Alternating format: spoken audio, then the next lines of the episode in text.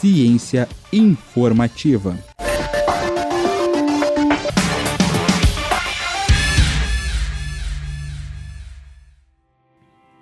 Quando o cientista diz que trabalha com grandes mamíferos, como bichos preguiças, onças, lobos e golfinhos, aqueles animais que levam ao apelido de fofofauna, a maioria das pessoas logo imagina como deve ser divertido tirar uma selfie com um filhote de onça pintada.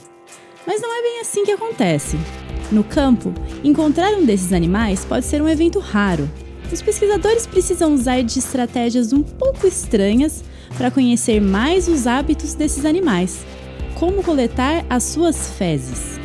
Sim, é isso que você ouviu. Quer saber o que os pesquisadores fazem com isso? Acesse o blog cienciainformativa.com.br. Eu sou Maria Letícia para o blog Ciência Informativa.